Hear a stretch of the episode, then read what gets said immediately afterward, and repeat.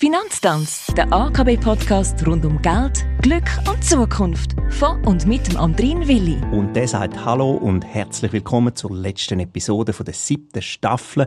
Wieder bei mir ist der Chefökonom von der AKB, der Marcel Koller. Marcel, heute geht es ums Wohnen und um Zinsen. Was ist der Effekt von steigenden Zinsen auf die Hypotheken? Ja, wenn Zinsen steigen, sind das leider schlechte Nachrichten für jemanden, der Wohneigentum erwerben möchte. Das Zinsniveau an der Finanzmarkt ist die Basis, um schlussendlich der individuelle Hypothekarzinssatz für die Käuferin oder den Käufer festzulegen. Damit führen die steigenden Zinsen automatisch auch zu höheren Finanzierungskosten von Wohneigentum. Die Bank, die die Hypothek vergibt, rechnet normalerweise mit Zinskosten von 5%, um auszurechnen, ob eine Finanzierung überhaupt tragbar ist. Man möchte so verhindern, dass Kundinnen und Kunden bei einem Zinsanstieg plötzlich nicht mehr in der Lage wären, ihre Hypothek zu tragen.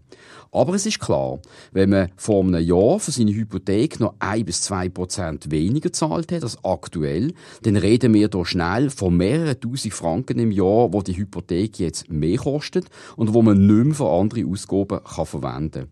Leider sind die Banken diesbezüglich die Hände gebunden, weil ja auch die Banken sich das Geld für die Hypothek an den Finanzmarkt bei höheren Zinsniveaus besorgen müssen. Was gibt es denn für Alternativen bei der Finanzierung? Ja, grundsätzlich gibt es zwei Arten von Hypothekarmodell. Es gibt zum einen die Festzinshypotheken, wo man für eine gewisse Laufzeit, normalerweise zwischen zwei und zehn Jahren, einen festen, immer gleichbleibenden Zinssatz pro Jahr zahlt. Solche Festzinshypotheken sind in den letzten anderthalb Jahren rund 2% teurer geworden. Sie eignen sich für Käuferinnen oder Käufer, die eindeutig budgetieren möchten, wie hoch ihre Ausgaben für die Hypothekarzinskosten sind. Der Vorteil ist, dass der Zins gleich bleibt, auch wenn die Zinsen noch weiter steigen sollten. Auf der anderen Seite gibt es die sogenannten Geldmarkthypotheken, auch bekannt unter dem Namen Saron-Hypothek. Dabei wird der Zins alle drei Monate auf der Basis von einem kurzfristigen durchschnittlichen Zinssatz, einem sogenannten Saron-Satz, festgelegt. Der Saron-Zins orientiert sich sehr stark am Leitzins von der Schweizerischen Nationalbank, der SMB. Er ist normalerweise tiefer als die längerfristigen Zinsen, kann aber durchaus auch einmal höher liegen. Falls man mit diesen Schwankungen leben kann, dann ist das eine sehr gute Alternative zu den Festzinshypotheken. Und jetzt die Frage der Fragen, ist Miete günstiger als Kaufen? Ja, aufgrund von der starken Zuwanderung, die wir aktuell sehen und dem Umstand, dass das aktuell auch weniger gebaut wird wie in der Vergangenheit, steigen die Preise für die Immobilien leider weiter an, wenn auch ein bisschen weniger schnell als während der Pandemie.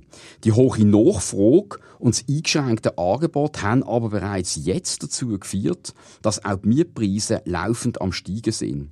Allerdings muss man beim Mieten, im Gegensatz zum Kaufen, kein Eigenkapital anschaffen und kann somit solches Geld je nachdem zinsbringend anlegen, was dann das eigene Budget auch wieder verbessert. Man muss aber auf jeden Fall genau anschauen. Danke Marcel Koller für deine Informationen und Hinweise. Wer gern von der AKB informiert werden möchte, der oder die kann selbstverständlich die verschiedenen Newsletter aus unserer Bank abonnieren. Das geht idealerweise auf akb.ch. Marcel, vielen Dank fürs Mitmachen. Ihnen danke ich fürs Zuhören und der Marcel Koller verabschiedet sich mit dem Wort. Vielen Dank fürs Zuhören. Hat viel Spaß gemacht. Wir sind immer für Sie da.